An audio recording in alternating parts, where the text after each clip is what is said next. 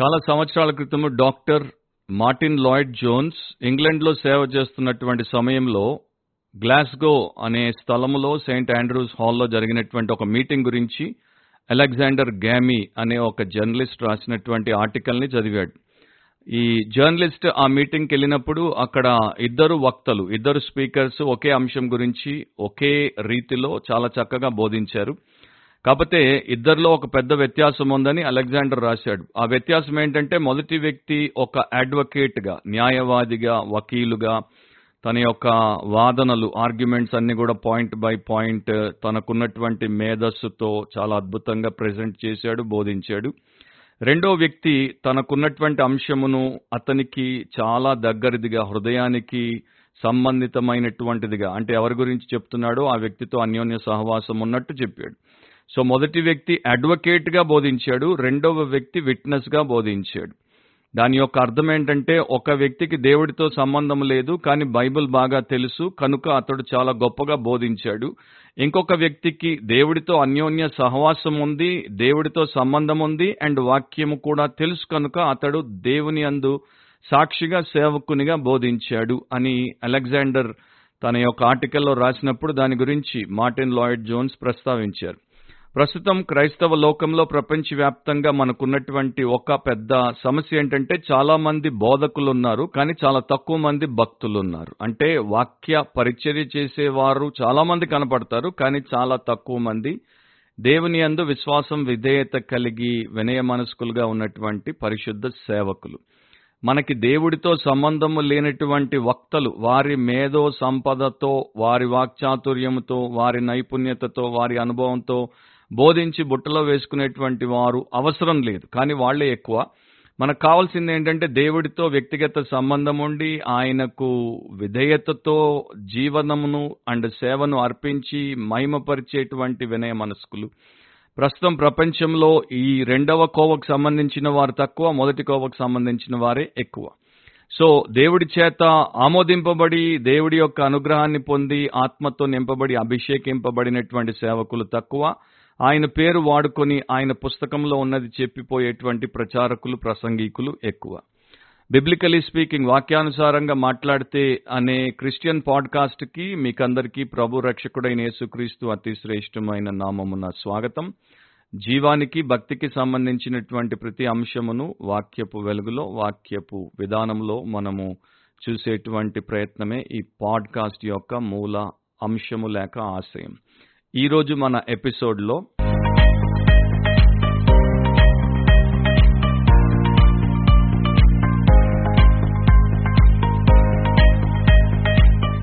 రెండవ తిమోతి నాలుగో అధ్యాయం రెండవ వచనంలో అపోస్తులైన పౌలు తన ఆత్మీయ కుమారుడైన తిమోతికి రాసిన మాటలు వాక్యమును ప్రకటించుము సమయమందును అసమయమందును ప్రయాసపడుము. సంపూర్ణమైన దీర్ఘశాంతముతో ఉపదేశించుచు ఖండించుము గద్దించుము బుద్ధి చెప్పుము. చాలా స్పష్టంగా దేవుని సేవకునికి సంఘంలో కాపరిగా సంఘంలో బోధకునిగా ఉన్నటువంటి సేవకునికి దేవుడు ఇచ్చినటువంటి ఆదేశం. అండ్ ప్రస్తుతం మన ప్రపంచంలో ప్రతి సంఘంలో ప్రతి పుల్పిట్లో ప్రతి స్థలంలో ఎక్కడైతే యేసుక్రీస్తు ప్రభు పేరట ఆయన యొక్క పరిశుద్ధ గ్రంథాన్ని బోధించుటకు ఏ వ్యక్తి అయినా నిలబడతాడో అక్కడ తప్పకుండా గైకొనాల్సినటువంటి ఆదేశం ఇది అండ్ తప్పకుండా ప్రతి ఒక్కరు దీనికి లోబడి చేయాలి. కానీ ప్రతి చోట అట్లా జరుగుతుందా అంటే చాలా పెద్ద నో చెప్పాలి. అంటే చాలా పెద్దగా లేదు కాదు అని చెప్పాలి. ఎందుకంటే అరుదుగా ఇలాంటి బోధకులను ఈ రోజుల్లో మనము చూడగలుగుతున్నాం. చాలా మంది మరి కేవలము బోగస్ బోధకులు లేకపోతే వాక్యాన్ని వక్రీకరించి వక్తలుగా మాట్లాడిపోయేటువంటి వారు. ఈరోజు మన పాడ్కాస్ట్ యొక్క అంశం ఏంటంటే ల్యాక్ ఆఫ్ గాడ్లీ ప్రీచర్స్ భక్తిగల బోధకుల లోటు. నిజంగానే భక్తిగల బోధకుల కొరత చాలా పెద్దగా ఉంది అండ్ ఇది రోజు రోజుకి పెరిగిపోతుంది. సో భక్తిగల బోధకులు భక్తిగల సేవకులు భక్తిగల కాపర్లు లేకపోతే భక్తిగల సంఘాలు భక్తిగల సంస్థలు భక్తిగల సభలు అవి కూడా తగ్గిపోతాయి. అండ్ అది చాలా మంది వాక్యానుసారంగా ఆలోచించేటువంటి వారు ఈ రోజున చాలా పెద్ద బాధతో చెప్పుకునేటువంటి అంశం. సో పౌలు తిమోతికి చెప్పినప్పుడు ఏ సందర్భంలో చెప్పాడు? అదే అధ్యాయంలో నాలుగో అధ్యాయం ఒకటో వచనంలో ఈ మాట చెప్తాడు. దేవుని ఎదుటను సజీవులకును మృతులకును తీర్పు తీర్చు క్రీస్తు యేసు ఎదుటను ఆయన ప్రత్యక్షత తోడు ఆయన రాజ్యము తోడు నేను ఆనబెట్టి చెప్పునదేమనగా.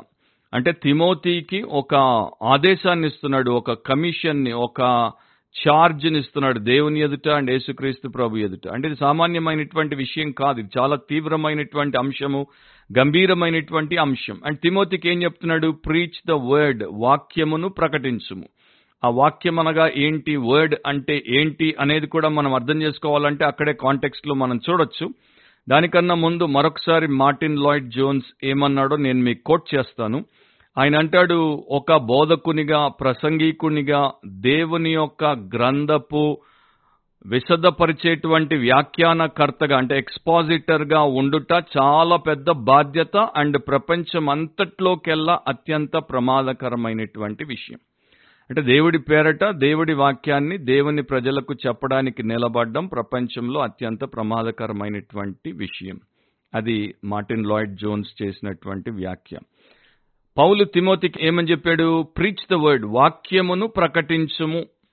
వాక్యమును ప్రసంగించుము. వాక్యమును బోధించుము. అంటే to preach to proclaim or to herald the word of God అది ఆయన తిమోతికి ఇచ్చినటువంటి ఛార్జ్ మీరు అదే గ్రంథంలో అంటే రెండవ తిమోతి రెండవ అధ్యాయం తొమ్మిదవ వచనాన్ని చూస్తే నేను నేరస్తుడనై ఉన్నట్టు ఆ సువార్త విషయమై సంకెళ్ళతో బంధింపబడి శ్రమపడుచున్నాను. అయినను దేవుని వాక్యము బంధింపబడి ఉండలేదు.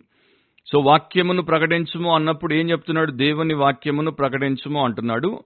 రెండవ తిమోతి రెండు పదిహేనులో మరలా అంటాడు దేవుని ఎదుట యోగ్యునుగాను సిగ్గుపడనక్కర్లేని పనివానిగాను సత్యవాక్యమును సరిగా ఉపదేశించువానిగాను నిన్ను నీవే దేవునికి కనపరుచుకొనుటకు జాగ్రత్త పడుము. సో అక్కడ రెండు తొమ్మిదిలో దేవుని వాక్యం అన్నాడు రెండు పదిహేనులో సత్యవాక్యం అన్నాడు. అండ్ నాలుగు రెండులో వాక్యమును ప్రకటించము అంటే అర్థం ఏంటి? దేవుని వాక్యమును సత్యవాక్యమును సువార్తను దేవుని సంకల్పం అంతటిని కూడా దేవుని ప్రజలకు దేవుని పేరట ప్రకటించు. ఈ ప్రకటించు అనే పదము తెలుగులో లేకపోతే హెరాల్డ్ అనే పదం ఇంగ్లీష్లో అది గ్రీక్లో కెరుసో అనేటువంటి పదం నుండి వస్తోంది. అంటే రాజుగారి తరపున నడిబొడ్డుకొచ్చి జనమంతా వినేటట్టు ఒక పాతకాలపు ప్రకటనకర్త దండోర వేసి వినండో అని అందరిని పిలిచి చెప్పినట్టు చెప్పుట. సో దేవుడి తరపున ఆ మాటలు చెప్పినప్పుడు దాంట్లో వ్యక్తిగతంగా అతడు ఏమీ మరి తన స్వంతవి కలపకూడదు దాంట్లో ఉన్న వాటిని తీయకూడదు.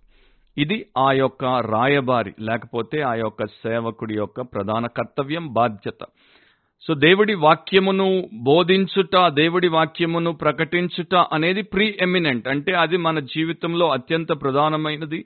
And predominant. అంటే ఒక సేవకుడు ఒక ప్రసంగికుడు ఒక బోధకుడిని అది చాలా బలముగా ప్రభావితము చేయాలి. ఎందుకంటే వాక్యమే పర్మనెంట్గా ఉండేది. వాక్యమే శాశ్వత కాలం ఉండేది. కాకపోతే వాక్యము రెండు వేల సంవత్సరాలుగా ప్రకటించబడుతున్నాం యేసుక్రీస్తు ప్రభు యొక్క సువార్త నుండి తీసుకుంటే అప్పటి నుండి క్రైస్తవ సంఘం ప్రకటిస్తున్న సేవకులు ప్రకటిస్తున్న వాక్యమును వినేటువంటి వారు తగ్గిపోతున్నారు. సో వాక్యమును వినేటువంటి వారు ఎక్కువ లేరు గనుక వాక్యమును ప్రకటించేటువంటి వారు కూడా తగ్గిపోయి వారు కూడా ఎక్కువ లేకుండా పోతున్నారు. ఆ రెండవ తిమోతి నాలుగో అధ్యాయం మూడు నాలుగు వచనాల్లో పౌలేం రాశాడు? ఎందుకనగా జనులు హితబోధను సహింపక దురద చెవులు గలవారై తమ స్వకీయ దురాశలకు అనుకూలమైన బోధకులను తమ కొరకు పోగు చేసుకుని సత్యమునకు చెవి నీయక కల్పన కథల వైపునకు తిరుగు కాలం వచ్చును. సో వారు దేవుడి వాక్యానికి చెవినివ్వరు సత్య వాక్యానికి చెవినివ్వరు కానీ వారు కల్పన కథల కొరకు చెవులు కోసుకుంటారు. అందుకనే మనము దేవుడి వాక్యమును ప్రకటించాలి అని దేవుడి యొక్క ఆదేశం కింద ఉన్నాం. అండ్ సమయమందు అసమయమందు ప్రయాసపడమంటాడు తిమోతిని. సో ప్రతి క్రైస్తవ బోధకుడు సేవకుడు సంఘ కాపరి సమయమందు అసమయమందు in season out of season in convenience and in inconvenience రెండు సమయాల్లో కూడా ఒక డాక్టర్ పగలు లేదు రాత్రి లేదు. ఎప్పుడు పేషెంట్కి అవసరమో అప్పుడు అందుబాటులో ఉంటాడు. ఎప్పుడు వైద్యం చేయాలో అప్పుడు చేస్తాడు. ఇప్పుడు నేను నిద్రపోతున్నాను నేను రాలేను అనలేడు. ఇప్పుడు నేను విందులో ఉన్నాను నేను రాలేను అనలేడు. అతడి యొక్క ప్రధాన కర్తవ్యం డాక్టర్గా ఏంటంటే పేషెంట్ యొక్క అవసరాన్ని తీర్చడం. అలాగే బోధకుని యొక్క ప్రధాన కర్తవ్యం ఏంటంటే సమయమందు అసమయమందు దేవుడి వాక్యాన్ని దేవుడు ప్రేరేపించి పంపిస్తే చెప్పడం. సో ఈ యొక్క అంశంలో ల్యాక్ ఆఫ్ గాడ్లీ ప్రీచర్స్ భక్తిగల బోధకుల లోటు అనే అంశంలో చాలా చెప్పొచ్చు. కాకపోతే మనకున్న పాడ్కాస్ట్ సమయము మరి పరిమితమైంది కనుక ఒక మూడు మూల విషయాలు మీతో పంచుకుంటాను. మొట్టమొదటిది ఏంటంటే preaching is a spiritual work బోధించుట ప్రకటించుట ప్రసంగము చేయుట అనేది ఆత్మ సంబంధమైన పని. మనము దేవుని యొక్క ఆత్మ చేత నింపబడి ఆయన ద్వారా ప్రేరేపింపబడినప్పుడు బోధించగలుగుతాం. అండ్ ఇది మొట్టమొదటి ఎక్కడ కనపడుతుందంటే పెంతికోస్త దినాన్న ఆది క్రైస్తవులు ఆ నూట ఇరవై మంది మేడ మీద గదిలో పద్దినాలు ప్రార్థన చేసినప్పుడు పరిశుద్ధాత్ముడు వచ్చాడు. అప్పుడు ఇది కనపడుతుంది వారు దేవుడిని మహిమపరిచారు. అండ్ ఆ సమయంలో అపోస్తల కార్యములు రెండు పద్నాలుగులో అయితే పేతురు ఆ పదునొకరితో కూడా లేచి నిలిచి బిగ్గరగా వారితో ఇట్ల నేను యుదయ మనుషులారా ఎరుషులేములో కాపురమున్న సమస్త జనులారా ఇది మీకు తెలియగాక చెవి యొగ్గి నా మాటలు వినుడి. పేతురు పెంతకోస్త దినాన్న పరిశుద్ధాత్మతో నింపబడినప్పుడు అద్భుతమైనటువంటి ప్రసంగం చేశాడు. వాక్యానుసారమైన ప్రసంగం చేశాడు. గ్రేటెస్ట్ సర్మన్ అంటారు దాన్ని. అంటే చాలా గొప్ప సందేశాన్ని ఇచ్చాడు. యేసుక్రీస్తు ప్రభు యొక్క సిలువ సువార్తను అద్భుతమైన రీతిలో ఆయన అక్కడ బోధించాడు. పరిశుద్ధాత్ముడు ఆయన్ని ప్రేరేపించి వాడుకున్నాడు కనుక అతని ద్వారా మూడు వేల ఆత్మలు రక్షించబడ్డాయి. వారు బాప్తిస్మం పొందారు. క్రైస్తవ సంఘము ప్రారంభమైంది. సో ఇది ఆత్మ సంబంధమైనటువంటి సందేశం. స్పిరిచువల్ సర్మన్ లేకపోతే స్పిరిట్ బ్రీద్డ్ సర్మన్ అంటే ఆత్మ ఊదగా వచ్చినటువంటి సందేశం. కనుకనే మనము నిజముగా దేవుని అందు భయము భక్తి కలిగి బోధిస్తే ప్రతిసారి ఇలాగే జరగాలి జరుగుతుంది.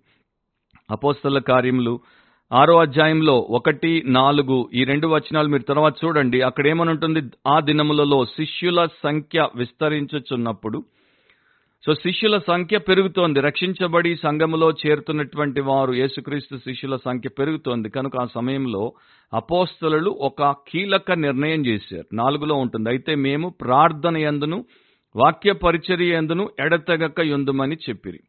సో సంఘములో మనుషులు పెరిగినప్పుడు మన బాధ్యత అంటే సేవకుల బాధ్యత ఏంటి? వారి కొరకు ప్రార్థించుట ప్రార్థనాపూర్వకంగా సందేశములను సిద్ధపరచుట అండ్ వాక్య పరిచర్యను వారికి దేవుడు దీవించే రీతిలో చేయుట. సో సంఘం పెరిగిపోయినప్పుడు వారు వారి బాధ్యతను ఇంకా పెంచుకున్నారు. వారు దానికి ఇంకా లోబడి దాంట్లో చాలా శ్రేష్టమైనటువంటి వ్యక్తులుగా మనకు కనబడుతున్నారు.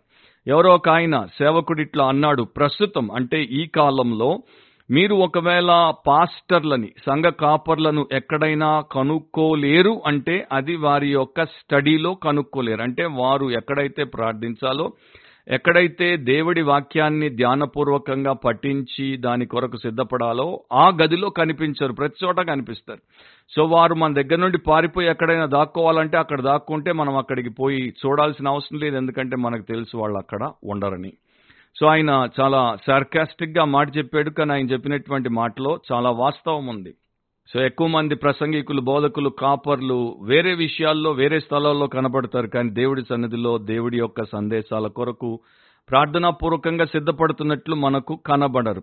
మార్టిన్ లాయిడ్ జోన్స్ నే కోట్ చేస్తున్నాను ఎందుకంటే ఆయన దేవుని యొక్క సేవ సేవకులు సందేశాల గురించి చాలా అద్భుతంగా రాశాడు. ఆయన అంటాడు ఒక పుల్పిట్కి వచ్చిన తర్వాత ప్రసంగికుడు అక్కడ సత్యాన్ని వెతుక్కోడు. అతడు పుల్పిట్లోకి వచ్చి నిలబడ్డానికి గల కారణం ఏంటంటే అతనికి సత్యము ఇవ్వబడింది దాన్ని ప్రకటించటకు అక్కడికి వచ్చాడు నా ఈ రోజున చాలా మంది పుల్పిట్లో నిలబడుతున్నారు సత్యమును చెప్పట్లేదు అసత్యమును చాలా దారుణంగా దయ్యాలు కూడా అంత గొప్పగా చెప్పవేమో అంత దరిద్రంగా చెప్తున్నారు. అండ్ ఇది వాక్యము తెలిసినటువంటి వారు సంఘ చరిత్ర తెలిసినటువంటి వారు బోధకుల బోధలు ఎట్లా ఉన్నాయో చదివి తెలుసుకున్నటువంటి వారు ఈజీగా అట్లా పసిగట్టేసి చెప్పేయగలరు. కంసాలి దగ్గరికి వచ్చి నకిలీ బంగారాన్ని వాడి ముందు పెడితే వాడు నీ ముఖం చూడకుండానే చెప్పేస్తాడు ఇది నిజమైన బంగారమో నకిలీ బంగారమో. కానీ అదే మీరు బజార్లో అమ్మారనుకోండి వంద మంది దాన్ని తెలుసుకోలేరు కనుక బోల్తాబడి ఆ బోల మనుషులు మీ బుట్టలో పడిపోతారు. అది ప్రస్తుతము ఎక్కువ స్థలాల్లో చూసేటువంటి విషయం. సో మనము ఆత్మపూర్ణులం అవుతాము అండ్ దేవుడి సంఘంలో దేవుడి సభలో నిలబడినప్పుడు పిల్లలు పెద్దలు స్త్రీలు పురుషులు రక్షించబడిన వారు రక్షణ లేని వారు ప్రతి విధమైనటువంటి మనుషులు అక్కడ ఉంటారు. వారికి వాక్యమును ప్రకటించాలి. సో వాక్యమును ప్రకటించుము అని తిమోతికి రాసినప్పుడు ఆయన ఏమని చెప్తున్నాడు? బైబిల్ సెంటర్డ్ ప్రీచింగ్ చేయమంటున్నాడు. దేవుని వాక్యం సత్యవాక్యం సువార్త దేవుడి సంకల్పం అంతటిని దేవుడి వాక్యంలో ఆయన రాసి నమోదు చేశాడు. దాన్ని నీవు ఉన్నది ఉన్నట్టుగా తీసి వారికి ప్రకటించు తీసి వారికి బోధించు తీసి వారికి వివరించు. సో మనము బిబ్లికల్ ప్రీచింగ్ అన్నప్పుడు ఎక్స్పాజిటరీ ప్రీచింగ్ అన్నప్పుడు వచనం వెంబడి వచనం లేకపోతే వాక్య భాగం లేకపోతే అధ్యాయం లేకపోతే పుస్తకాన్ని తీసి బోధించినప్పుడు దాంట్లో మన ప్రమేయం ఏమీ ఉండదు. దాంట్లో దేవుడు ఏమి రాయించాడో దాన్ని పరిశుద్ధాత్ముడు ఎలా రాయించాడో అలాగే మనం తెలుసుకుని దాన్ని ప్రజలకు వినిపిస్తాం ప్రకటిస్తాం. ఇది మన బాధ్యత. జాన్ స్టాట్ అనే ఒక భక్తుడు థియోలోజియన్ ఏమని రాస్తాడు?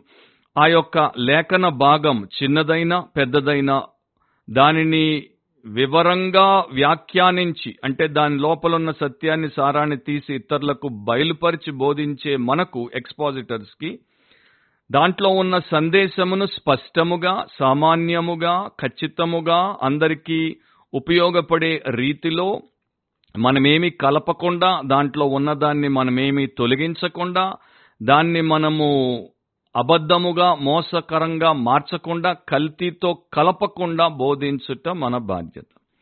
సో ఈ ఎక్స్పాజిటరీ ప్రీచింగ్ అంటే వాక్యమును వివరముగా బోధించుట అనేటువంటి ఈ విధానంలో దేవుడి ఒక వచనం ఒక భాగాన్ని ఒక చోట ఎత్తుకొని దాని తర్వాత ఇక సందేశమంతా తోచినట్టు చెప్పుకుంటూ పోవడం కాదు. అక్కడ దేవుడు ఏ వాక్య పరిచారకుణ్ణి గ్రంథకర్తను బిబ్లికల్ ఆథర్ని వాడుకున్నాడో ఆ వ్యక్తి ఏం రాశాడో దాన్ని తీసి చెప్పడమే.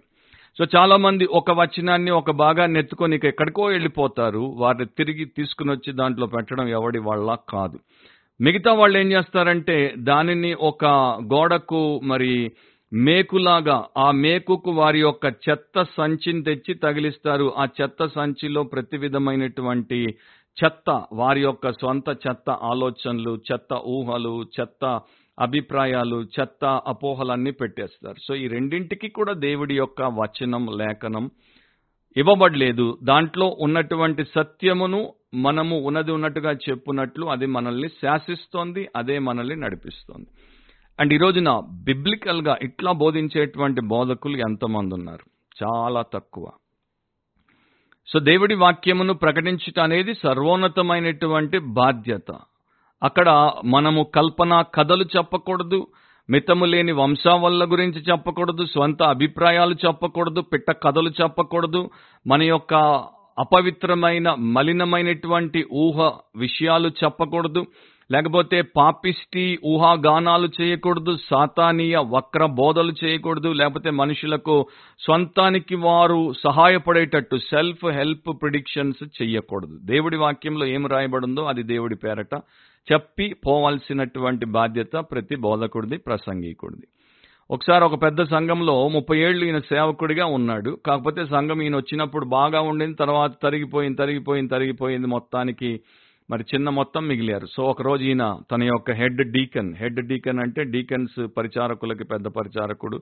అతడు ఒక పొలంలో పనిచేసేటువంటి వ్యక్తి అతన్ని పిలిచి బాధపడుతున్నాడు. సీనియర్ కాపరి. ఏమంటే నేను ఇంత కష్టపడుతున్నాను ముప్పై ఏళ్ళుగా ఈ సంఘానికి సేవ చేస్తున్నాను అయినా కూడా జనం తగ్గిపోతున్నారు పెరిగిపోవట్లేదంటే ఆ యొక్క పెద్ద డీకన్ ఏమన్నాడు? ఏం చెప్పాలండి పాస్టర్ గారు? మీరు ఆ దానా తొట్టెలో నీళ్ళే పోస్తున్నారు కానీ దానా పెట్టట్లేదు. దానా పెడితేనే కదా పందులు తినడానికి వచ్చేది అన్నాడు. సో అప్పుడు కానీ పెద్ద పాస్టర్ గారికి అర్థం కాలేదు. చాలా మంది ఈ రోజున వాక్యపు దానా పెట్టరు కనుక వచ్చేవి ఎందుకు వస్తాయి ఎటో ఎటో వెళ్ళిపోతాయి.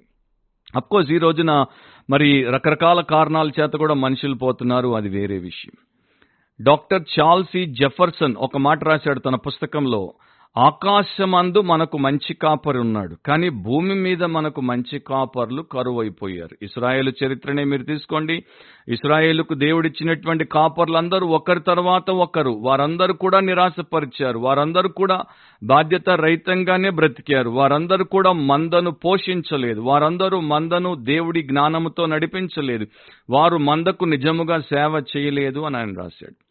సో ఈ రోజున మందకు నిజంగా సేవ చేయాలి. దేవుడి సంఘానికి నిజంగా సేవ చేయాలంటే దేవుడి వాక్యాన్ని సత్య వాక్యాన్ని వారికి సమయమందు అసమయమందు ప్రకటించి బోధించేటువంటి బోధకులముగా ఉండాలి.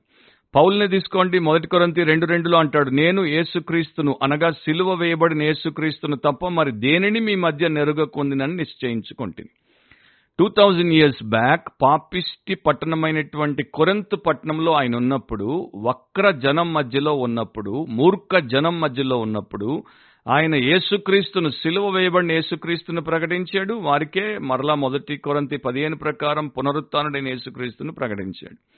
సో ఈ రోజున లోకము ఇంకా మూర్ఖముగా మారిపోయింది ఇంకా వక్రముగా మారిపోయింది. వికెడ్ వికెడ్ వికెడ్ వరల్డ్ ఇది. అంటే దుష్టమైన దుష్టమైన దుష్టమైన లోకం ఇది. చివరి దినాల్లో అక్రమము విస్తరించునని దేవుడు చెప్పాడు. సాతాను చెలరిగిపోతాడని బైబిల్ చెప్తోంది. అట్లాంటి సమయంలో ఇంకా ఎంత ఎక్కువగా దీనికి ఏకైక పరిష్కారం యేసుక్రీస్తు ప్రభువే గనక ఆయన గురించి బోధించాలి. సిలువ వేయబడిన యేసును పునరుత్డైన యేసును దేవుడి సన్నిధిలో సింహాసనాసనుడైన యేసును విజ్ఞాపన చేస్తున్న యేసును గురించి బోధించాలి. కానీ అట్లాంటి బోధలు వినపడుతున్నాయా? పంతొమ్మిది వందల పన్నెండో సంవత్సరంలో మరలా డాక్టర్ చార్ల్స్ ఈ జఫర్సన్ని కోట్ చేస్తున్నాను. ఆయన ఇట్లా తన పుస్తకంలో వాపోయాడు. మన యూనివర్సిటీస్లో నుండి యవనస్తులు చాలా మంది బయటకు వస్తున్నారు అండ్ ప్రస్తుతం ప్రపంచంలో వారికి సరైనటువంటి మార్గదర్శకత్వాన్ని సంఘ కాపర్లు ఇవ్వాలి కానీ ఇవ్వలేకపోతున్నారు. వారికి బైబిల్ పరిజ్ఞానం సరిగ్గా లేదు. దైవిక విషయాలు ఈ వేల మంది యవనస్తులకు తెలియక వారు గజిబిజిలో ఉన్నారు. సో వారు వారి ప్రొఫెసర్ల చేత బ్రెయిన్ వాష్ అయి అంటే బుర్ర ఖరాబ్ చేసుకొని బయటకు వచ్చారు. ఇప్పుడు వారిని దేవుడి మార్గంలో భవిష్యత్తు కొరకు సిద్ధపరచాల్సినటువంటి బాధ్యత ఎవరిది? బైబిల్ బోధకులది క్రైస్తవ సంఘ సేవకులది. సో ఇప్పుడు ఎవరైనా సరే ఒక కాలేజ్లో విద్యను అర్జించి డిప్లొమాతో బయటకు వచ్చేస్తే ఇతడు పరిపూర్ణ ఆరోగ్యం గలవాడు ఇక ఇతనికి రోగమే రాదు అని ఏ డాక్టర్ అయినా చెప్తాడా? చెప్పడు. అట్లాగే యూనివర్సిటీ ఎడ్యుకేటెడ్ అని చెప్పేసి వారికి దేవుడి విషయాలు బోధించాల్సిన అవసరం లేదు అని ఏ కాపరి అయినా అనుకోగలడా? అనుకోకూడదు. కానీ చాలా మంది మన దేశంలో వీరి గురించి పెద్దగా పట్టించుకోవట్లేదు. వీరికి నిజమైనటువంటి స్వస్థతను ఇచ్చేటువంటి దేవుని కుమారుడు పరమ వైద్యుడైనటువంటి యేసుక్రీస్తుని గురించి బోధించట్లేదని ఆయన వాపోయాడు. సో ఇప్పుడు మనం చూస్తే మీరు వినేటువంటి బోధలు మీరు వెళ్ళే సంఘాల్లో మనకేమి ఇవ్వబడుతోంది? చాలా మంది self proclaimed God sent preachers అంటే దేవుడు మమ్మల్ని పంపాడు అని సొంతగానే చెప్పుకుని వచ్చినటువంటి సేవకులు లేకపోతే ప్రసంగికులు బోధకులు ఈ యొక్క మూర్ఖమైన వక్రమైన దుష్టమైన జనానికి ఏమి ఆఫర్ చేస్తున్నారు? ధనమా? డబ్బు గురించే మాట్లాడతారు. స్వస్థత? స్వస్థత గురించే మాట్లాడతారు. ప్రవచనమా? ప్రవచనాల గురించే మాట్లాడతారు. ఎవరు ఎన్నికైతే ఎవరు ఓడిపోతే మనకేంటి? సో దాని గురించి మాట్లాడతారు. లేకపోతే మనశ్శాంత దాని గురించి మాట్లాడతారు. దీవెన దాని గురించి మాట్లాడతారు. ఆనందమా దాని గురించి మాట్లాడతారు. సమాజంలో పెద్ద స్థానమా అంటే మంచి మార్కులతో పరీక్షల్లో పాస్ అవడం పెద్ద ఉద్యోగం పెద్ద వీసాతో పెద్ద దేశంలో విలాసవంతమైన జీవితమా దాని గురించే మాట్లాడతారు. ఇంకా నానా రకాలైనటువంటి విషయాల గురించి మాట్లాడతారు. కానీ మూర్ఖమైన వక్రమైన దుష్ట జనానికి చెప్పాల్సిందేంటి? త్వరలో నశించిపోయేటువంటి వారికి ఏమి ఆఫర్ చేయాలి? యేసుక్రీస్తును పరిపూర్ణముగా మనము అనుగ్రహించాలి లేకపోతే ఆఫర్ చేయాలి. ఆయనే నిజమైనటువంటి దేవుడు ఆయనే నిజమైన ప్రభు ఆయనే నిజమైన రక్షకుడు ఆయనే పరిశుద్ధ పరచువాడు ఆయనే మనల్ని పరిపూర్ణతలోనికి తెచ్చువాడు ఆయనే మన పోషకుడు ఆయనే మన పరిరక్షకుడు ఆయనే మన జీవం అండ్ ఆయనే మనకు జీవానికి భక్తికి కావలసినటువంటి సమస్తం యేసుక్రీస్తే సర్వమై ఉన్నాడని చెప్పాలి. కానీ చెప్పట్లేదు. చాలా తక్కువ మంది చెప్తున్నారు. చాలా మంది బిబ్లికల్ టీచింగ్ చేయట్లేదు. చాలా మంది వరల్డ్లీ టీచింగ్ చేస్తున్నారు. జాన్ వెస్లీ అనేటువంటి మెథడిస్ట్ మూమెంట్ పితామహుడు ఏళ్ళ క్రితం రెండు వందల సంవత్సరాల క్రితం ఏమనేవాడు? నేను ఈ పట్టణానికి వచ్చాను అండ్ వారికి క్రీస్తును ఇచ్చాను. నేను ఈ పట్టణానికి వచ్చాను అండ్ వారికి క్రీస్తుని ఇచ్చాను I came in to this town and offered them Christ and మనం కూడా ఎక్కడికి వెళ్ళినా మీరు ఏ మీటింగ్లో ఉన్నా ఏ సభలో ఉన్నా ఏ సంఘంలో ఉన్నా కూడా ఈ మూర్ఖమైన వక్రపు చెడిపోయిన జనానికి దుష్టులైన జనానికి యేసుక్రీస్తును ప్రకటించండి వాక్యమును ప్రకటించండి రక్షించబడతారు వాక్యము ద్వారా రూపాంతరపరచబడతారు ఆయన రాకడ కొరకు సిద్ధపరచబడతారు. దాని తర్వాత యేసుక్రీస్తుని ఇచ్చినటువంటి దేవుడు వారికి కావలసినవన్నీ ఇస్తాడు స్వస్థతనిస్తాడు దీవెన్నిస్తాడు విద్యనిస్తాడు వివాహం చేస్తాడు ఉద్యోగం ఇస్తాడు ఏమి చేయడు చెప్పండి? అంత గొప్ప ప్రభువునిచ్చినటువంటి దేవుడు ఇవన్నీ చేయడా? కాబట్టి సేవకులు ఏం చేస్తున్నారు అనేది మీరు చూస్తే ముక్కున వేలేసుకుంటారు. Secondly preaching is a serious work ఈ బోధ చేయడం అనేది తీవ్రమైనటువంటి గంభీరమైనటువంటి విషయం. దేవుడి చేత పిలువబడినటువంటి ప్రతి బోధకుడు దేవుడి చేత ప్రతిష్ఠింపబడిన ప్రతి బోధకుడు ఆషామాషిగా దీన్ని తీసుకోకూడదు. ఎందుకంటే వాక్యమును ప్రకటించము సమయమందును అసమయమందును ప్రయాసపడుము అన్నాడు. ప్రయాసిది. ఒక ప్రసంగం చేయాలంటే ఒక ప్రసవముతో సమానం. అఫ్ కోర్స్ ఇది అందరు ప్రసంగికులకు వర్తించదు. చాలా మంది మరి దీనికి సూటే అవ్వరు. కానీ ఒకప్పటి ప్రసంగికులను తీసుకుంటే ఒక్క ప్రసంగము చేయాలంటే ఒక ప్రసవము పడినంత. సో అంతగా ఆ పాతకాలపు బోధకులు భక్తులు ప్రసవ వేదనకు గురయ్యారు. ఎందుకంటే సంపూర్ణమైన దీర్ఘశాంతముతో ఉపదేశించాలి ఖండించాలి గద్దించాలి బుద్ధి చెప్పాలి. ఇది మామూలు విషయమా? దానికి మన ధైర్యం సరిపోతుందా? దానికి మన జ్ఞానం సరిపోతుందా? దానికి మన అనుభవం సరిపోతుందా? దానికి మనకున్నటువంటి ఏదైనా సరిపోతుందా? ఏది సరిపోదు. దేవుడి కృప తప్ప ఏది సరిపోదు. సో ఇది సీరియస్ వర్క్ గనుక దీంట్లో మనము దీన్ని లైట్గా తీసుకోకూడదు. అంటే దీన్ని తేలికగా తీసుకోకూడదు. ఇదేదో ఆహ్లాదకరమైనటువంటి అంశము కాదు. చర్చ్ సర్కస్ కాదు. చర్చిలో ఉన్నటువంటి పాస్టర్లు బఫోన్లు జోకర్లు కాదు. వ్యాన్ హ్యావ్నర్ అందుకనే ఒకప్పుడు అన్నాడు వీఆర్ నాట్ ఎంటర్టైనర్స్ మనము అందరినీ నవ్వించి కవ్వించేటువంటి వినోదపు మనుషులము కాదు ఎంటర్టైనర్స్ని కాదు. సో వ్యాన్ సావ్నర్ ఏమంటాడు if you want to be popular preach happiness నువ్వు పేరుగాంచాలి అంటే సంతోషం గురించి బోధించు. If you want to be unpopular preach holiness నీవు ఒకవేళ పేరు పాడు చేసుకోవాలనుకుంటే మాత్రం పరిశుద్ధత గురించి బోధించు. అండ్ ప్రస్తుతం అందరికీ పేరు కావాలి. వాడికి లోపల పస లేదు కానీ వాడికి పేరు కావాలి. సో జనం కోరుకునేటువంటి వారి యొక్క స్వకీయ దురాశలకు అనుకూలంగా బోధిస్తారు. అండ్ వారు కూడా అనుకూల బోధకులనే ఎంచుకుంటున్నారు. లేకపోతే పోగు చేసుకుంటున్నారు. ఈ అనుకూల బోధకులను సబ్స్క్రైబ్ చేస్తారు. వరుస క్రమంలో వారి యొక్క పాపులారిటీని బట్టి సీనియారిటీని బట్టి సుపీరియారిటీని బట్టి పెట్టుకుంటారు. ప్రతిరోజు వస్తుంటాయి వాళ్ళవి. సో ప్రీచింగ్ అనేది గంభీరమైనటువంటి విషయం. ఎందుకంటే దాంట్లో దేవుడి యొక్క చిత్తం ఉంది దాంట్లో మనుషుల యొక్క నిత్యత్వం ఉంది. నశించి నాశనానికి పోయేటువంటి మనుషుల జీవితాలతో మనము ఆటలు ఎట్లా ఆడుతాం? ఇది ఆట పాటకి సంబంధించిన అంశం కాదు కదా. సో ప్రస్తుతం అయితే ఎంత వల్గారిటీ ఉందో అంటే బోధలో భాషలో ఈ యొక్క పుల్పిట్లో ఎంతో మంది బైబిల్ పట్టుకుని నిలబడేటువంటి సో కాల్డ్ బోధకుల నోట్లో నుండి వచ్చేటువంటి దుర్భాష ఎంత దౌర్భాగ్యకరమైందో. డబుల్ మీనింగ్ డైలాగులు ఎంత దుర్మార్గకరమైనవో. అసలు వీరు సినిమా నటులైపోతే సినిమా నటులందరూ కూడా పడిపోతారు అనుకుంటారు అంత గొప్ప యాక్టర్స్ అంత గొప్ప డైలాగ్ రైటర్స్ అంత గొప్ప డైలాగ్ మరి అట్టరర్స్ మనకి పుల్పిట్లోకి వచ్చేసారు వీళ్ళు ఇక్కడికి రాకుండా స్టేజ్ మీద ఉంటే చాలా బాగుండేది. ఎఫ్ఎస్సి ఐదు ఒకటి నుండి నాలుగు వరకు మీరు చూస్తే కావున్న మీరు ప్రియులైన పిల్లల వలె దేవుని పోలి నడుచుకొనుడి. ఎవరిని పోలి నడుచుకోవాలి? దేవుణ్ణి పోలి నడుచుకోవాలి. క్రీస్తు మిమ్మల్ని ప్రేమించి పరిమళ వాసనగా ఉండుటకు మన కొరకు తను తాను దేవునికి అర్పణముగాను బలిగాను అప్పగించుకొనను. అలాగుననే మీరును ప్రేమ కలిగి నడుచుకొనుడి. సో ఆ క్రీస్తు మన కొరకు బలి అర్పణగా మారాడు. ఆయన గురించి బోధించేటప్పుడు మనం ఎంత జాగ్రత్తగా ఉండాలి? మీలో జారత్వమే గాని ఏ విధమైన అపవిత్రతయే గాని లోభత్వమే గాని వీటి పేరైనను ఎత్తకూడదు. ఇదే పరిశుద్ధులకు తగినది. కృతజ్ఞతా వచనమే మీరు ఉచ్చరింపవలను గాని మీరు బూతులైనను పోకిరి మాటలైనను సరసోక్తులైనను ఉచ్చరింపకూడదు. ఇవి మీకు తగవు. పరిశుద్ధులకు చెప్తున్నాడు ఈ బూతులు పోకిరి మాటలు సరసోక్తులు ఉచ్చరింపకూడదు వాటిని పలకొద్దు. ఒకరితో ఒకరు మీరు మాట్లాడేటప్పుడు టెక్స్ట్ చేసేటప్పుడు కూడా వాటిని వాడకండి. ఇక ప్రసంగాలు చేసేటప్పుడే వీటిని వాడితే బోధలు చేసేటప్పుడే వీటిని వాడితే ఎంత మరి దుర్మార్గం అది. సో సంఘానికి చీడ లేకపోతే సంఘానికి పట్టిన పీడ ఏంటంటే బోధకులు సరిగ్గా లేకపోవడం. ఇంటికి తండ్రి సరిగ్గా లేకపోతే ఆ కుటుంబం ఏం బాగుంటుంది? అట్లాగే అయిపోయింది ఈ రోజున. సో ఈ రోజున మనకి ఒక ఆయన అన్నట్టు హోమిలిస్ట్ తక్కువ హ్యూమరిస్ట్ ఎక్కువ. హోమిలిస్ట్ అంటే పరిశుద్ధ గ్రంథాన్ని వాక్యాన్ని చక్కగా విశదీకరించి బోధించేవారు. సంఘపిత్తర్లు హోమిలిస్టులుగా ఉండేవాళ్ళు. ఇప్పుడు హ్యూమరిస్టులు వచ్చేసారు. వారికి ఏం తెలియదు అక్కడ ప్రతిదాన్ని తీసుకొని జోకేస్తారు. కుళ్ళు జోకు. ఆ కుళ్ళిన మనిషి నోట్లో నుండి వచ్చే కుళ్ళు జోకు. దానికి జనాలు కుళ్ళిన వాళ్ళు ఇంకా కుళ్ళుకుంటూ నవ్వుతారు. రేపు ఆయన ముందు ఆ గంభీరమైనటువంటి ప్రభువు నిలబడినప్పుడు వీళ్ళందరికీ ఏం జరుగుతుందో ఊహించడం కూడా కష్టం. ఎక్స్పాజిటర్లు లేరు ఎంటర్టైనర్లు ఎక్కువ. అంటే వాక్యమును విశదీకరించి వివరణతో బోధించేవారు లేరు కానీ జనాలను నవ్వించి కవ్వించి ఆటలతో పాటలతో డ్యాన్సులతో ఇక లైట్ అండ్ పొగ స్మోక్ అండ్ సౌండ్లతో రంజింపజేసేటువంటి వారు ఎక్కువైపోతున్నాయి. చాలామంది థియోలోజియన్స్ అంటున్నారు చర్చెస్ ఒకప్పుడు కథీడ్రల్స్గా ఉండేవి. అవిశ్వాసులు అక్కడికి వచ్చినా కూడా వారిలో ఏదో ఒక రకమైనటువంటి భయము మర్యాద గౌరవం వచ్చేవి.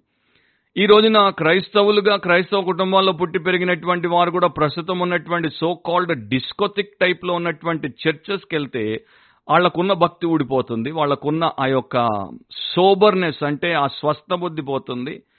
అండ్ ప్యాంట్లు వేసుకునే వాళ్ళు షార్ట్స్ వేసుకుని వస్తున్నారు బైబిల్ పట్టుకునే వాళ్ళు కాఫీ కప్పులు పట్టుకుని వస్తున్నారు.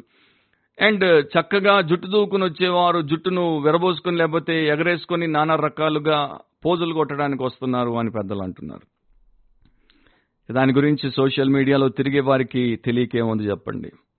డాక్టర్ హెజ్కాయా హార్వే అనేటువంటి వ్యక్తి అన్నాడు ప్రతిసారి ఒక సేవకుడు ఒక బోధకుడు మనుషులకు ఇహ సంబంధమైన భౌతికపరమైన అంశములనే బోధిస్తూ జీవన సంబంధమైన అతి శ్రేష్టమైన మూల విషయములను చెప్పకపోతే ఆత్మల క్షేమం కొరకు ఆత్మల విషయంలో అతనికిచ్చిన బాధ్యతలో అతడు విఫలమైపోయాడు. అతడు తన దేవుని ఎదుట యజమాని ఎదుట ఒక దుష్టుడైన సేవకుడు అన్నాడు.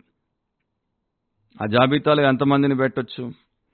సో చాలా మంది మనుషులను గాయపరచొద్దు మనుషులను దుఃఖపెట్టొద్దు మనుషులను పోగొట్టుకోవద్దు మనుషులకి నచ్చంది చెప్పొద్దు సూటి బోధ చెయ్యొద్దు పాపం గురించి చెప్పొద్దు పరిశుద్ధత గురించి చెప్పొద్దు నీతి గురించి చెప్పొద్దు వినయం గురించి చెప్పొద్దు తగ్గింపు గురించి చెప్పొద్దు త్యాగం గురించి చెప్పొద్దు వేరేవి చెప్పండి.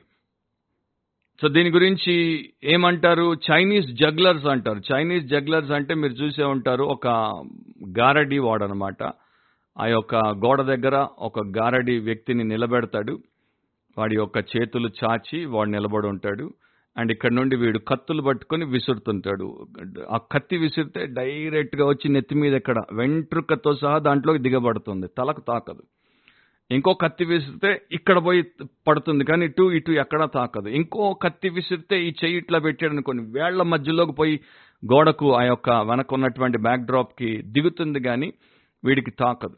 చెవి పక్కకి ఇటు అటు కొడతాడు కానీ ఎక్కడ తాకదు? అంటే కత్తులు ఎంత చాకచక్యంగా విసురుతాడంటే ఆ మనిషికి ఎక్కడ తాకదు? సో ఈ రోజున బోధకులు ఎంత తెలివి కలిగినటువంటి బోధకులు అయిపోయారంటే సంఘానికి వచ్చి కూర్చున్నటువంటి మూర్ఖులకి వక్ర జాతికి ఎక్కడ తాకొద్దు?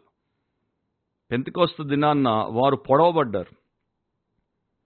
సో వారు పొడవబడ్డారు గనుక ఆత్మదేవుడు వాక్య ఖడ్గాన్ని వాడినప్పుడు వారు హృదయాల్లో గుచ్చబడ్డారు గనుక అయ్యలారా మేమేమి చేతుమో అని వచ్చారు. ఇప్పుడు ఎందుకు రక్షించబడట్లేదు? ఎందుకు పరిశుద్ధపరచబడట్లేదు? ఎందుకు దీనులుగా యేసుక్రీస్తు ప్రభువును సేవించేటువంటి వారు అవ్వట్లేదు? ఎందుకంటే క్రిస్టియన్ జగ్లర్స్ పుల్పిట్స్ నిండా ఉన్నారు. రెండవ తిమోతి రెండవ అధ్యాయం పదహారు నుండి పద్దెనిమిది వరకు మీరు చూస్తే అపవిత్రమైన వట్టి మాటలకు విముఖుడవై ఉండుము. సోషల్ మీడియా నిండా ప్రస్తుతం ఉన్నవి ఇవే అపవిత్రమైన ఒట్టి మాటలకు ముఖం తిప్పేసుకో అన్నాడు వాటి నుండి. ఎప్పుడు చూసినా గ్యాడ్జెట్లో ముఖం పెట్టి మొహం గడుక్కోకుండా రాత్రి ఇంకా నిద్ర మొహంతోనే చూసేవారు ఎక్కువైపోతున్నారు. అట్టి మాటలాడువారు మరి ఎక్కువగా భక్తిహీనులగుదురు. అట్లాంటి మాటలు మాట్లాడేవారు ఇంకా ఎక్కువగా భక్తిహీనులవుతారు. ఇక మాటలను వినేవారు. వాటి కోసం చెవులు కోసుకునేవారు. ఇంకా భక్తిహీనులు అవ్వరా కొరుకు పొండు ప్రాకినట్టు వారి మాటలు ప్రాకును. వారిలో హుమేనయును ఫిలేతును ఉన్నారు. వారు పునరుత్నము గతించనని చెప్పుచు సత్యము విషయము తప్పిపోయి కొందరి విశ్వాసమును చెరుపుచున్నారు. సో వీరికి వచ్చింది ఒకటే విశ్వాసమును చెరపడం. వీళ్ళు తప్పిపోయారు చెడిపోయారు ఇతరులను చెడగొడతారు.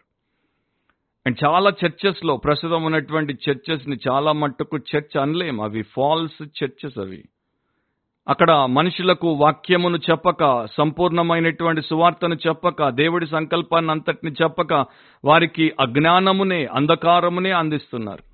సో అలాంటి సంఘాల్లో అలాంటి స్థలాల్లో ఉన్నటువంటి వారిని ఎప్పుడైనా దేవుడు తన కనికరము చేత మంచి వాక్యానుసారమైన సంఘంలోనికి తీసుకుని వచ్చాడు అనుకోండి బిబ్లియో క్రిస్టో సెంట్రిక్ చర్చ్ అంటారు. అంటే బైబిల్ కేంద్రీకృతమైన క్రీస్తును గనపరిచే నిజమైన సంఘం దాంట్లోనికి తీసుకుని వచ్చారనుకోండి. Biblio christocentric church.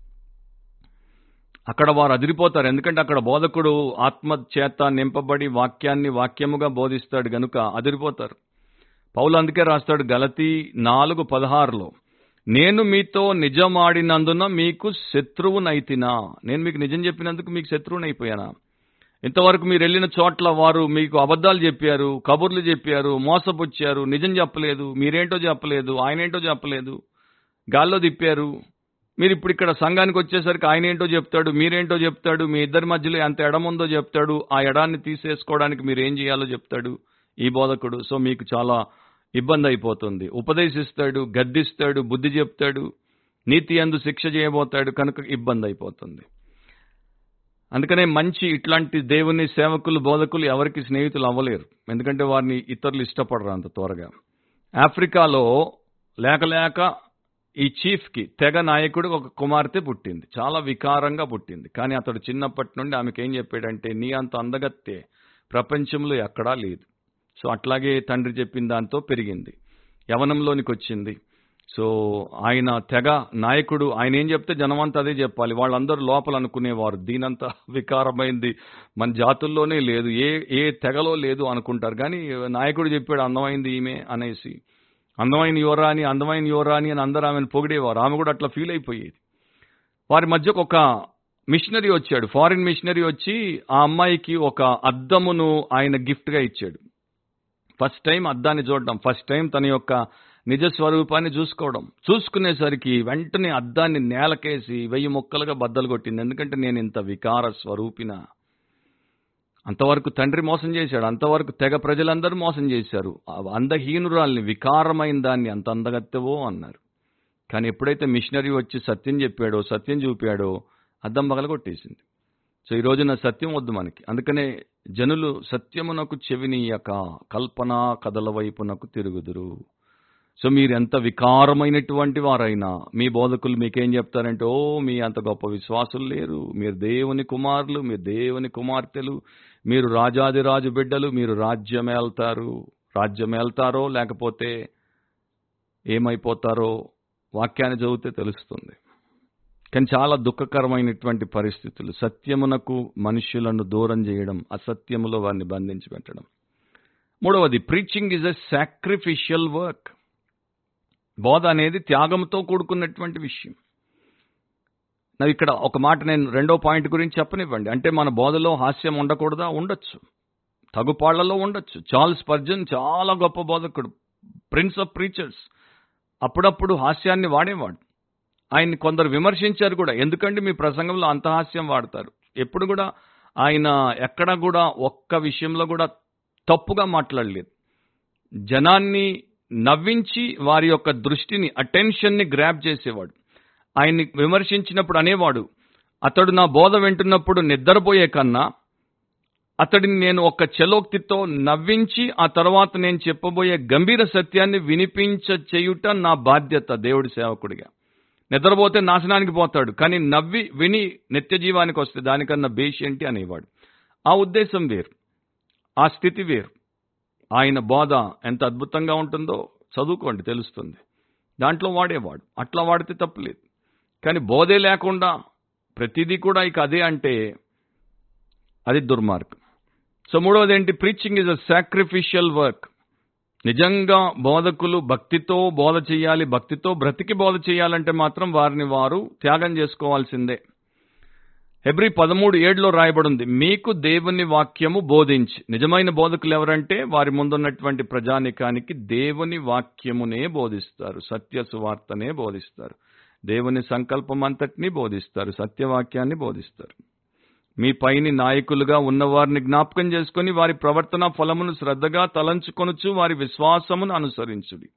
సో దేవుడు ఇట్లాంటి వారిని గుర్తించమంటున్నాడు ఇట్లాంటి వారిని అనుసరించమంటున్నాడు ఇట్లాంటి వారి దగ్గర నేర్చుకోమంటున్నాడు ధన్యులవ్వమంటున్నారు. సో వారు వాక్యమును బోధించడమే కాదు వాక్యానుసారంగా ప్రవర్తించారు. కనుక వారిని మీరు అనుసరించమంటున్నాడు.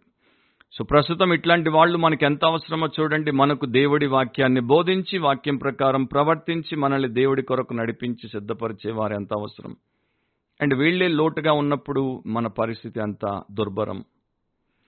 సో మనము భక్తి కలిగినటువంటి బోధకులను వాక్యానుసారంగా బ్రతుకుతూ బోధించేటువంటి బోధకులను సంఘాలకు ఇవ్వమని దేవుణ్ణి అడగాలి.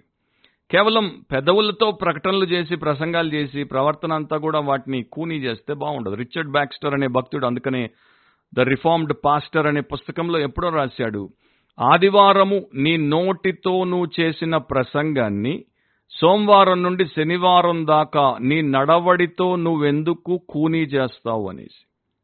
అంటే నువ్వు బోధిస్తావు కానీ నువ్వు బ్రతకు అందుకే బోధకులు ఎక్కువ ఉన్నారు భక్తులు లేరంటాం.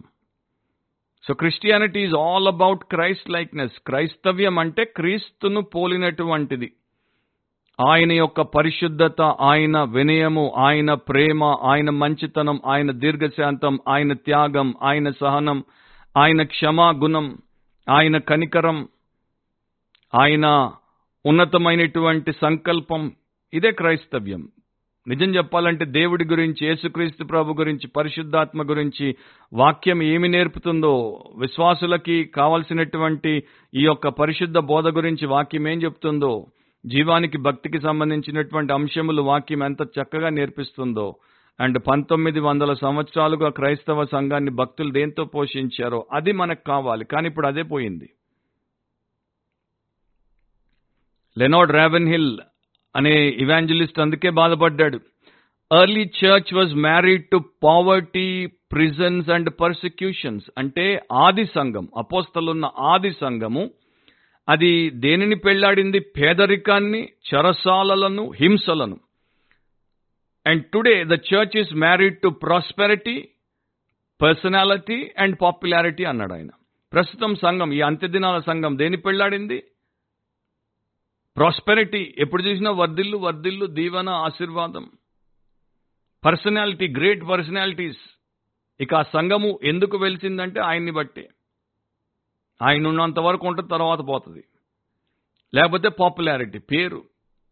ఈ రోజున ఈ మూడే మనుషులకు ముఖ్యం. ప్రాస్పెరిటీ పర్సనాలిటీ పాపులారిటీ అర్లీ చర్చ్కి పావర్టీ ప్రిజన్స్ పర్సిక్యూషన్స్ సో ముగింపులో క్రైస్ట్ ఇన్ ద పుల్పిట్. ఎవరో రాశారు ఇది. Christ in the pulpit. ప్రసంగ వేదికలో క్రీస్తు. చక్కగా లూక నాలుగు పదహారు నుండి ముప్పై వరకు మీరు తర్వాత ధ్యానించండి. నేను ఒక్కొక్క మాట అక్కడ చెప్తాను. నాలుగో అధ్యాయం పదిహేడో వచనంలో Christ the preacher with bible in hand. Bible చేతుల్లో పట్టుకుని ఉన్న క్రీస్తు అనే బోధకుడు. ఏమనుంది అక్కడ? ప్రవక్త అయిన యషియా గ్రంథము ఆయన చేతికియ్యబడెను. ఆయన గ్రంథము విప్పగా. సో పరిశుద్ధ గ్రంథం. దేవుడు ఆ సమయంలో ఐజయా స్క్రోల్ని ఇప్పుడైతే మనకి complete uh, full fledged Bible ఉంది. సో యేసుక్రీస్తు బైబిల్ని తీసుకొని బోధించాడు. అంటే దేవుడి వాక్యాన్ని బోధించాడు. అది అక్కడ ఉన్నటువంటి సారం. Christ the preacher with faith in the scriptures. So యేసుక్రీస్తు బోధించినప్పుడు లేఖనముల యందు మనుషులకు విశ్వాసము కలుగునట్టు బోధించాడు. మరో విషయంలో కాదు. లేఖనముల యందు. నాలుగో అధ్యాయం ఇరవై ఒకటిలో సమాజ మందిరములోనున్న వారందరూ ఆయనను తేరి చూడగా ఆయన నేడు మీ వినికిడిలో ఈ లేఖనము నెరవేరినదని వారితో చెప్పసాగెను. సో దేవుడి వాక్యం ఎంత నమ్మదగినది? ఏషియా ద్వారా ప్రకటింపబడింది ప్రవచింపబడింది నేడు మీ యొక్క వినికిడిలో మీ ఎదుట మీ కళ్ళ ముందు నెరవేరింది. సో వాక్యమును నమ్మండి నమ్మదగినది అది మిమ్మల్ని నిత్య జీవానికి నడిపిస్తుంది. మూడవది Christ the preacher with gracious words of truth. అంటే క్రీస్తు అనే బోధకుడి నోట ఎంత అద్భుతమైన దయగల సత్య మాటలు వచ్చాయి. నాలుగు ఇరవై రెండులో అప్పుడు అందరూ ఆయనను గూర్చి సాక్ష్యం ఇచ్చుచ్చు ఆయన నోట నుండి వచ్చిన దయగల మాటలకు ఆశ్చర్యపడి. ఆయన నోట్లో నుండి దయగల మాటలు వచ్చాయి. అధికారంతో మాట్లాడాడు కోపంతో మాట్లాడాడు బట్ దయగల మాటలు కూడా వచ్చాయి. నాలుగవది Christ the preacher with his hearers doubting. ఆయన ఇక సూటిగా మాట్లాడేసరికి కొందరు ఆ యొక్క కాంగ్రిగేషన్లో కొందరు ఆయన్ని సందేహించారు ఆయన మీద అనుమానాన్ని కలిగి ఉన్నారు. నాలుగు ఇరవై మూడులో ఆయన వారిని చూచి వైద్యుడా నిన్ను నీవే స్వస్థపరుచుకొనుము అను సామెత చెప్పి కపెర్ణ హోములో ఏ కార్యములు నీవు చేస్తేవని మేము వింటిమో ఆ కార్యములు ఈ నీ స్వదేశమందును చేయమని మీరు నాతో నిశ్చయముగా చెప్పుదురా నేను. తర్వాత next Christ preacher with his hearers angered ఇక ఆయనకి ఆ బోధ చేసినప్పుడు క్రీస్తు అనే బోధకుడి యొక్క బోధను విని వారి కోపం వచ్చింది. నాలుగో అధ్యాయం ఇరవై ఎనిమిది ఇరవై తొమ్మిది. సమాజ మందిరంలో ఉన్న వారందరూ ఆ మాటలు విని ఆగ్రహముతో నిండుకొని. యేసు బోధ విన్నప్పుడు వారందరూ ఆగ్రహముతో నిండుకొని లేచి ఆయనను పట్టణములో నుండి వెళ్ళగొట్టి ఆయనను తలకిందులుగా పడద్రోయవలనని తమ పట్టణము కట్టబడిన కొండ పేటు వరకు ఆయనను తీసుకుని పోయిరి. మీరు చెప్పండి ప్రస్తుతం ఏ బోధకుడైనా ఒక సండే సర్వీస్లో కాంగ్రిగేషన్కి ఇట్లా బోధ చేసినప్పుడు ఆయన్ని పట్టుకుని బయటికి లాక్కొచ్చి ఆ పట్టణంలో ఉన్న పెద్ద కొండ ఎక్కిచ్చి అక్కడి నుండి తోయడానికి కాంగ్రిగేషన్ ప్రయత్నం చేసిన ఒక ఇన్సిడెంట్ చెప్పండి. నాకు తెలిసి ఒక్కటి లేదు. జీసస్తో అట్లా చేయబోయారు. అంటే ఆయన బోధ ఎట్లా ఉండుంటది? అండ్ దేని కొరకు ఆయన సిద్ధపడ్డాడు? నిజమైన బోధ చేసి చావడానికి సిద్ధమయ్యాడు. నిజమైన బోధకుడు చావడానికి సిద్ధం. ముందే చేస్తాడు బోధ చేసే ముందే. అండ్ తర్వాత ఏంటి? Last the Christ the preacher and his sad withdrawal క్రీస్తు అనే బోధకుడు అక్కడి నుండి వెళ్ళిపోవడం విచారంతో వెళ్ళిపోవడం. నాలుగు ముప్పైలో. అయితే ఆయన వారి మధ్య నుండి దాటి తన మార్గమున వెళ్ళిపోయాను. వారికి బోధ చేసిన తర్వాత ఆయన్ని వారు అట్లా చేసేసరికి విచారంతో ఆయన అక్కడి నుండి వెళ్ళిపోయాడు. అండ్ ఈ రోజున పరిస్థితులు ఏంటి అంటే అందుకని చాలామంది దైవికమైన బోధలు చేయరు. మనుషుల కోపం వస్తుంది. మనుషులు మన మీదకి వస్తారు. మనుషులు మనల్ని ఏదేదో అంటారు మనల్ని ద్వేషిస్తారు మనల్ని తిరస్కరిస్తారు మనల్ని చిన్న చూపు చూస్తారు మన మీద ట్రోల్ చేస్తారు సోషల్ మీడియా నిండా. మనల్ని ఇబ్బంది పెడతారు. సో సత్య బోధకులు దైవ బోధకులు అట్లా అవుతారు. కానీ ప్రస్తుతం చాలా మంది చీప్స్టర్స్ ఉన్నారు అంటే చౌకబార్ మనుషులు. అండ్ ఫ్రాడ్స్టర్స్ ఉన్నారు మోసగాళ్ళు. వీళ్ళకి చెడ్డ పేరు వస్తుంది. వీళ్ళు దొరికిపోతున్నారు బట్టబయలైపోతున్నాయి వాళ్ళ పాపాలు. వాళ్ళ గురించి సోషల్ మీడియా నుండా యూట్యూబ్ నుండా తిరుగుతుంటాయి చక్కర్లు. వాళ్ళ గురించి కాదు నేను చెప్పేది. వీళ్ళు చాలా తెలివిగా ఏం చేస్తారంటే మేము దేవుడి కోసం గొప్పగా భక్తున్నందుకు దేవుడు మమ్మల్ని ఇట్లా చేస్తున్నాడు. కాదు వాళ్ళ ప్రసంగాలు వింటే అర్థమవుతుంది. వీళ్ళు భక్తులు లేకపోతే భోగసోళ్ళలో నేను చెప్పేది నిజమైనటువంటి క్రీస్తు తరహా వాళ్ళు. చరిత్రలో మనకు కనబడేటువంటి వాళ్ళు. సో చాలామంది పాపాలను దేవుడు బయట పెట్టేస్తాడు. జాన్ బిసానో అనే ఒక సేవకుడు హూస్టన్లో ఫస్ట్ బ్యాప్టిస్ట్ చర్చ్కి పాస్టర్ అయ్యాడు. ఆయన అప్పుడే అంటే కాలేజ్ నుండి తన యొక్క థియాలజీ పూర్తి చేసుకుని బయటకు వచ్చినప్పుడు వాళ్ళ ఫాదర్ ఇన్లో ఆయన పేరు doctor Paul Beck. So Paul Beck John బిసానోకి ఒక మంచి జ్ఞానోపదేశం చేశారు. అదేంటంటే నీవు యవనంలో ఉన్నావు సేవకు వస్తున్నావు ఏసుకు అంకితమై ఉండు. ఏసు పట్ల నమ్మకంగా ఉండు. ఎందుకంటే నేను ఇరవై ఒక్క సంవత్సరాలు సేవలో ఉన్న అనుభవంలో గమనించింది ఏంటంటే నాతో పాటు పది మంది వచ్చారు సేవకులు. అండ్ ఈ రోజున ఇరవై ఒక్క సంవత్సరాల తర్వాత వారిలో ఒక్కడే మిగిలిన్నాడు. తొమ్మిది పడిపోయారు. తొమ్మిది నైతికంగా విఫలమైపోయి మోరల్ ఫెయిల్యూర్తో పడిపోయారు. డిసప్పాయింట్మెంట్ అంటే అనుకున్నట్టు సేవ లేదు కనుక వదిలేసి నిరాశ నిస్పృహలతో వెళ్ళిపోయారు పడిపోయారు. అండ్ కొంతమంది ధనం విషయంలో చెడి పడిపోయారు. కొంతమంది అబద్ధ బోధకులై చెడి పడిపోయారు. సో పదిలో ఒక్కడే ఉన్నాడు. తొమ్మిది మంది పడిపోయారు. కనుక జాగ్రత్త. యేసుక్రీస్తుతో నీవు సమర్పణ భావంతో ఉండకపోతే నీకు ప్రమాదం. అని మామగారు యంగ్ జాన్ బిసానోకి చెప్పాడు.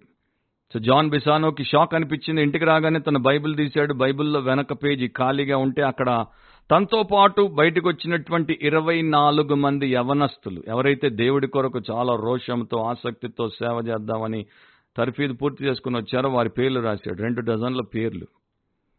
అండ్ ఆయనకి యాభై మూడేళ్ళు వచ్చాయి. అంటే ఇరవై ఏళ్ళప్పుడు ఇది చేశాడు ముప్పై మూడేళ్ళ తర్వాత John Bisagno fifty three years అప్పుడు ఆయన చెప్పిన వ్యాఖ్య ఆయన రాసిన విషయం ఏంటంటే నేను ఇరవై ఏళ్ళప్పుడు అంటే ముప్పై మూడేళ్ళ క్రితము నాతో బయటకు వచ్చినటువంటి ఇరవై నాలుగు పేర్లు రాశాను. అండ్ ఇప్పుడు ముప్పై మూడు సంవత్సరాల తర్వాత ఇరవై నాలుగు మందిలో ఎంతమంది దేవుడి కొరకు నమ్మకంగా ఉన్నారు అని చూస్తే ముగ్గురే కనబడుతున్నారు. అంటే ఇరవై ఒక్క మంది పోయారు. ముప్పై మూడేళ్ళలో ట్వంటీ వన్ గాన్ ఎన్నో రకాలుగా పోతున్నారు. అందుకనే మనకి బోధకులు చాలామంది ఉన్నారు. బైబిల్ తెలియనోడు కూడా బోధకుడే. ఒక్కసారి కూడా బైబిల్ని కంప్లీట్ చేయనోడు బోధకుడే. కానీ భక్తులు దేవుడితో సంబంధం ఉండి సమర్పణ భావం ఉండి సేవ అంటే గ్రహించి వాక్యమును వారు ఆకలింపు చేసుకుని జీవించి ఇతరులకు చేయ చూపించి యేసు ప్రభులాగా ఆయన చేసి చెప్పినట్టు. పరిచయిల్లాగా చెప్పుదురే గాని చెయ్యరు అన్నట్టు కాదు. సో మీరు ఆలోచించండి మీరు ఎవరి బోధలు వింటున్నారు? ఎందుకంటే ప్రతి బోధ మిమ్మల్ని ఇన్ఫ్లుయెన్స్ చేస్తుంది. మీ బోధకులు ఎట్లాంటి వారో తెలుసుకోండి.